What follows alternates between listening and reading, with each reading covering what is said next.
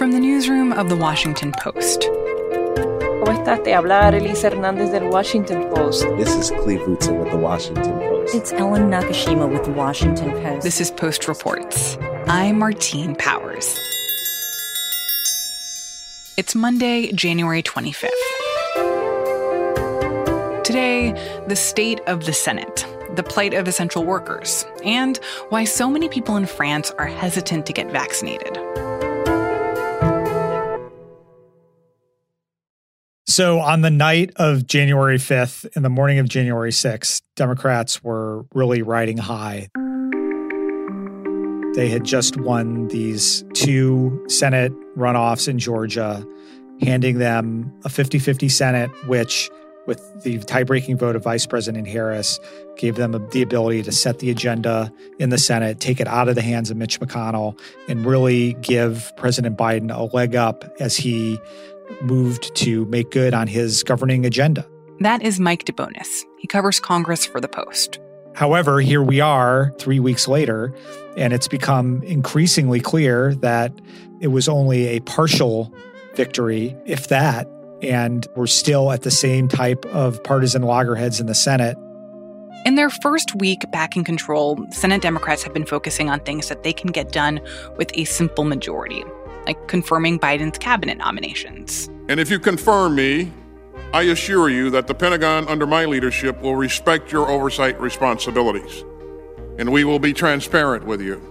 I look forward to leading the intelligence community on behalf of the American people, to safeguarding their interests, advancing their security and their prosperity, and to defending our democracy, our freedom, and our values.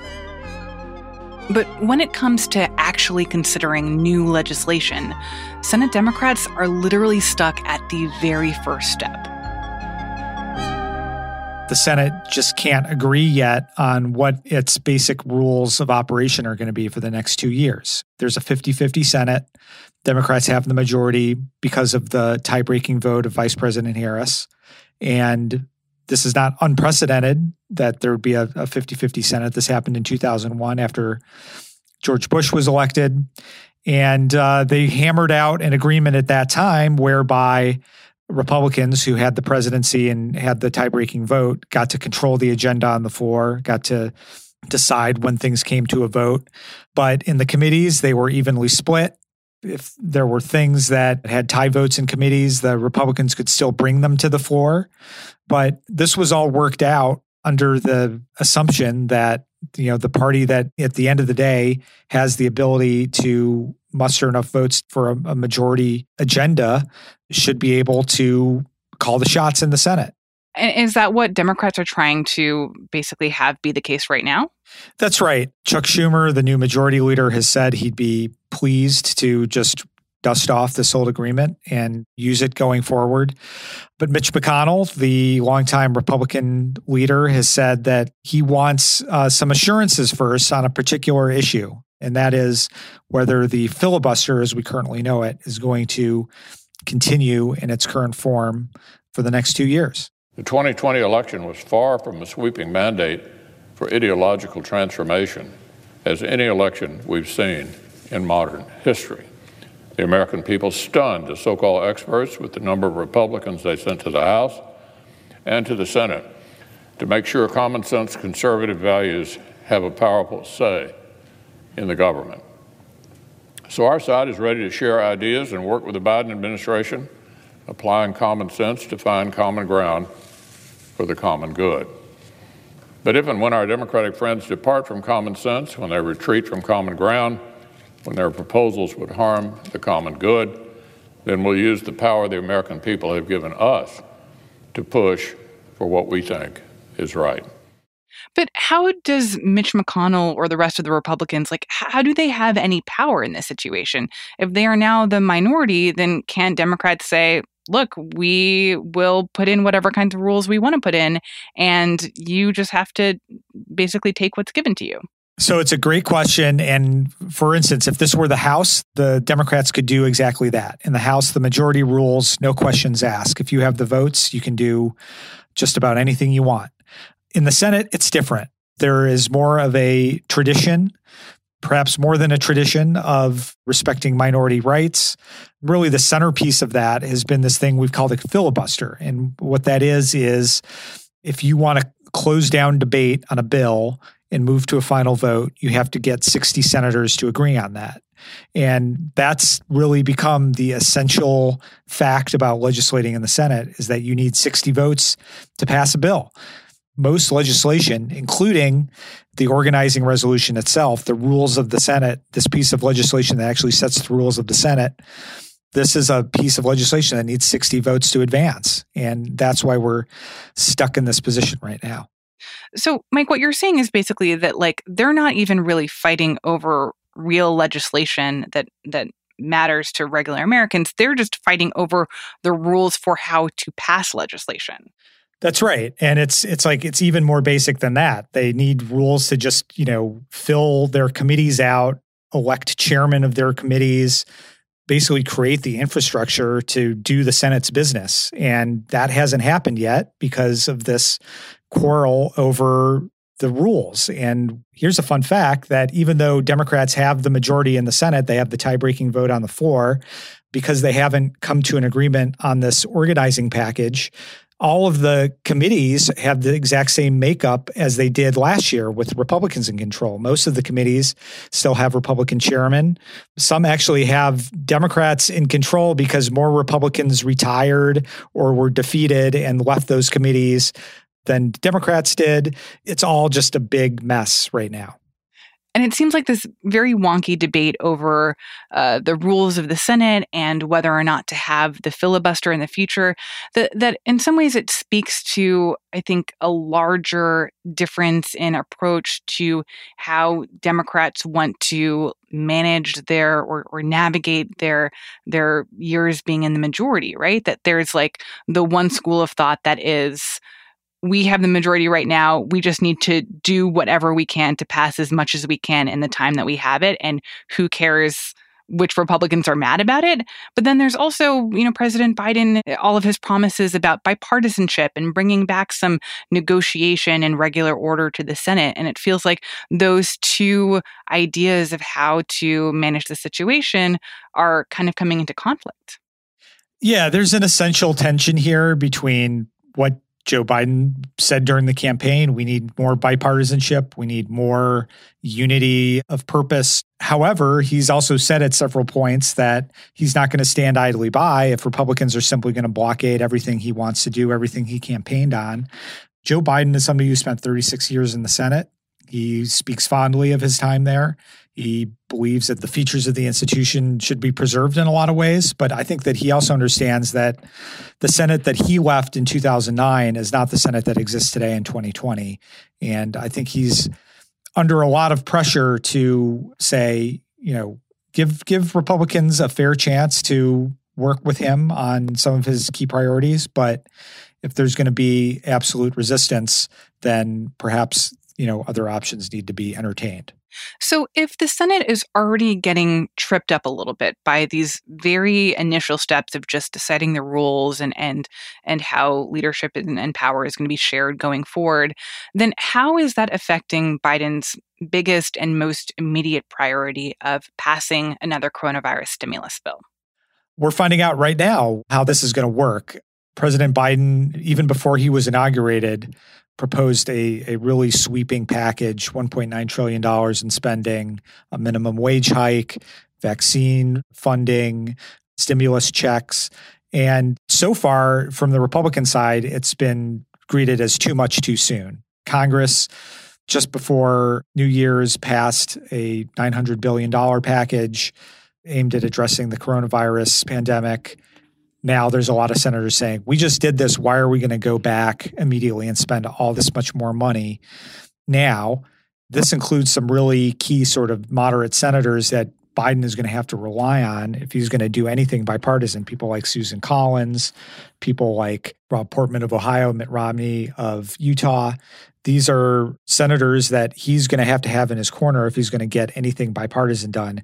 And so far, they've been issuing a lot of skepticism of what he's put forward.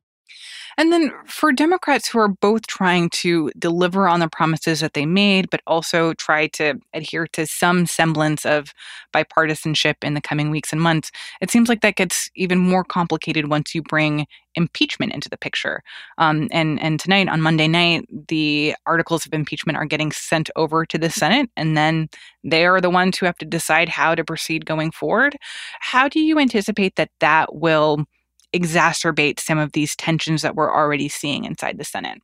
The thing to know about impeachment in the Senate is number one, it has the potential to be incredibly divisive.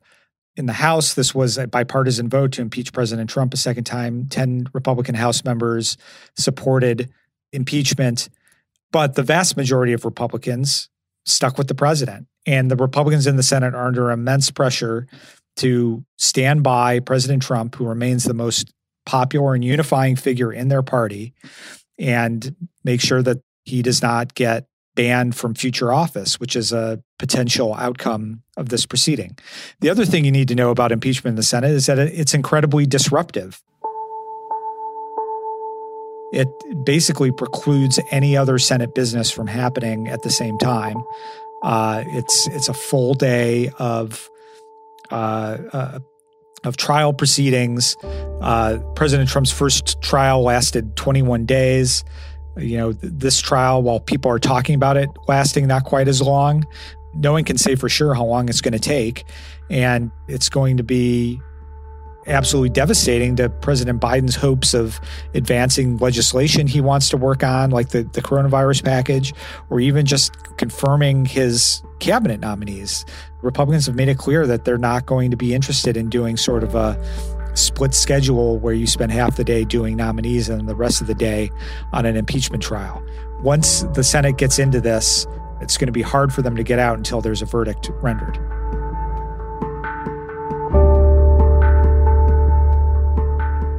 Mike DeBonis covers Congress for The Post.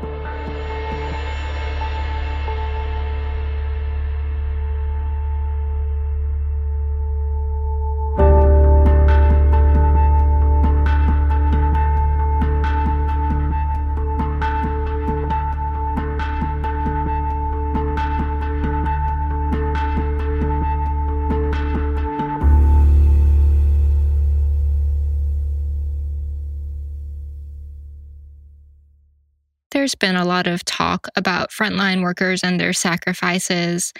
Sometimes they really do seem like they're treated disposably. That is May-Ying Lam.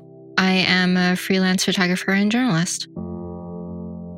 At the beginning of the coronavirus outbreak, May-Ying noticed that there was a lot of talk about the sacrifice of essential workers. But as the pandemic has continued, customers and companies have seemed to take workers increasingly for granted.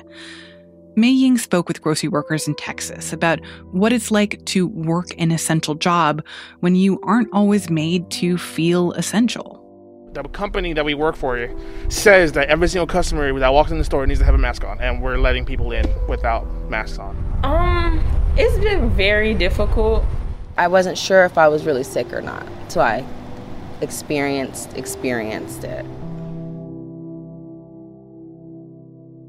We could start with Jacob. Uh, my name's Jacob Strike. Uh, I work at Kroger over on El Dorado. I think it was a little disheartening for him in the treatment that he received, or I guess the policies that he saw enforced or not enforced in his Kroger store. The checkout lanes they have protective plexiglass shields between the customer and the clerk. But there was one checkout lane that had a shield that was missing, and he says that it, it had been missing ever since he started, um, which was months and months ago. There's that, and they just haven't done anything about it. Every now and then he would, you know, check in and say, Hey, what's the status on the repair? And he would be given the same answer, which was that maintenance was working on it and it was on their radar. And just that one little thing, the fact that that plexiglass barrier wasn't in place for so long, what message did that send to him? It kind of sent a message to him that he felt like the health of the workers was more something that was a part of Kroger messaging than it was a part of Kroger policy. and that workers' health was not as much a priority as he hoped. You know, that it would be part of a forefront of uh, taking care of customers too, because everybody affects everybody around us, all of our decisions. So there was a time that he said he had a fever and he was actually throwing up. So he was really not doing very well. And he thought that it was possible that he had COVID. Giving that at the time, my grandparents were at my house, I couldn't have the possibility of them getting it. And so he called out sick. He told his manager that he was going to get tested and he took two days off to do so. You know, he scheduled the test and then he didn't want to go and possibly expose people if he did have COVID. So he took days off until he did get tested. And a Kroger spokesperson said that in this scenario, basically what should happen is that a worker should get paid emergency leave and then they're going to try to contact trace but neither of these happened in the case and then his paycheck was also short by two days worth of pay that week. Well i don't, I don't think i ever really bought into the idea that corporations care about their employees. I think it's they can put on a face as much as they want but at the end of the day they don't end up being corporations by having the best uh, employee relations. And what about customers? Because it does seem like this is a time where you would hope that the pandemic would bring out the best in people and they would be grateful for the fact that people are taking risks to provide them with their groceries. But I feel like we're seeing so many situations where customers are antagonistic, refusing to wear masks, and just making life more difficult for these workers in these stores these people are out there exposing themselves eight hours a day. Sometimes, you know, sometimes stores are allowing them to enforce mask uh, requirements, but sometimes they're not. And at the end of the day, a lot of these people are, yeah, they're they're not being treated the, in the best way.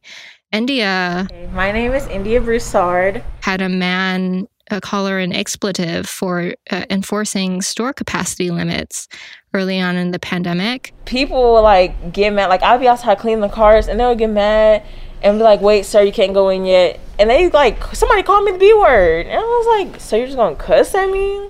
And then Darren, he was cursed out by a woman who came back the next week and cursed him out again and his you know when she checked out and it's really unfortunate because you know, I think that really, truly everybody is going through something. Darren lost two friends to COVID, you know, and still he has to go to the grocery store. And, you know, whenever somebody lashes out at him, he just has to take it. You can't fight back, which is that is the morally good thing to do, but that doesn't make it less hurtful. When you talk to these workers, did they say what they were hoping for or what they hope will change? They just really wanted empathy, you know? And I think that's what everybody wants, regardless whether they're in grocery work or not. There's a maybe lack of people seeing each other as people, um, as people who are going through things themselves and, you know, may have a family member in the hospital, may have known somebody who got COVID, may just be going through anxiety from, you know, being exposed day after day. They just want people to have a little bit more compassion, as many of these grocery workers are trying to exhibit, you know, in their day to day work. May-Ying Lam is a freelance journalist who writes for The Post.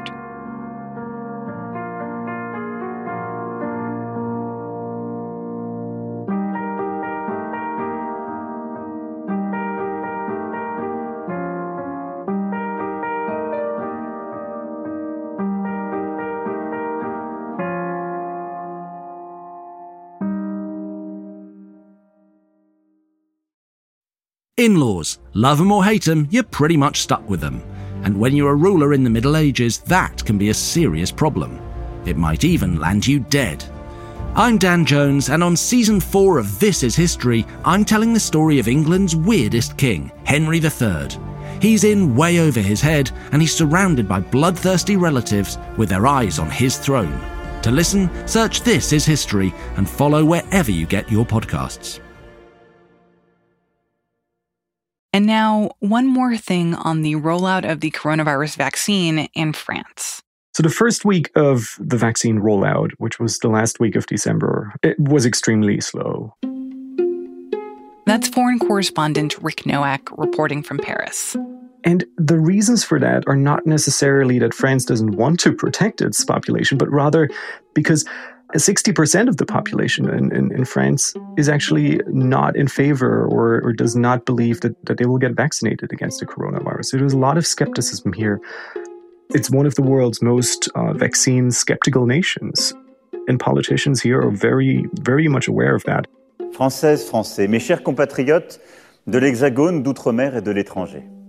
French President Emmanuel Macron has played an ambivalent role. He's appealed to the French to trust the science and to trust scientists. L'espoir est là. L'espoir est là. Has said it is a hope for the country that those vaccines exist. Impensable il y a encore quelques mois. But he hasn't really thrown his full support behind the idea that every French person should get vaccinated. It hasn't been the sort of full on support other European leaders have given. In the first week, only around 500 people got vaccinated in France, which is the second most populous country in Europe. So, when you compare that to Germany, for instance, that started vaccinations around the same time France did, they had almost completed 300,000 vaccinations by the end of the first week. So many times more than France did. And this triggered enormous criticism in, in France. Oui, c'est vrai. Notre programme de vaccination a démarré plus lentement que dans d'autres pays. The uh, French Prime Minister Jean Castex went on French TV and held a news conference after essentially what was one week of fierce criticism of the rollout of this vaccination campaign. But the message he delivered to the nation, it wasn't exactly urgent. Premier principe, tous ceux qui le souhaitent doivent pouvoir accéder au vaccin. What, he said was essentially that everyone who wishes uh, to will have access to the vaccine, but that it won't be mandatory and that you know doctors will continue monitoring the, the side effects of course. France is really a, a curious case in this in this sense. Uh, it used to be one of the world's most vaccine approving countries back in 2005 nine out of 10 people here would say uh, that they were broadly in favor of vaccinations and vaccines. But that really changed in 2009 when the world sort of saw itself confronted with H1N1 influenza. So the country tried to launch one of its most ambitious vaccination campaigns, get everyone vaccinated. But it turned out later on that the H1N1 virus was not, in fact, as dangerous as, as scientists had feared it to be. And a lot of French, they suddenly felt misled. So within a few months, you saw pretty much a complete reversal of public opinion in France from, from this very vaccine approving country towards a nation that's been very skeptical ever since. If France does not succeed at um, increasing the level of support for getting the vaccine, then that certainly is bad news for the country's long term fight against um, the coronavirus. There certainly is a concern, especially about the so called British variant of the coronavirus that could take over in France and could result or trigger a surge in cases that, that could threaten to overwhelm the hospital system in the next months or so, and um, that the country might have to go into a third lockdown. Rick Noack is the Post's foreign correspondent based in Paris.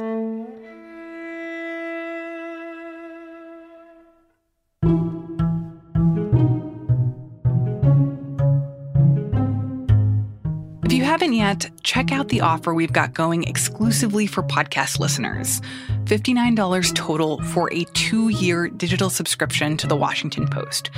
It's an affordable way for you to help make this daily podcast possible. To sign up, go to washingtonpost.com slash subscribe or find a link in today's show notes. This offer runs through the end of this week, so don't miss your chance to show support for our podcast. And thanks. I'm Martine Powers. We'll be back tomorrow with more stories from the Washington Post.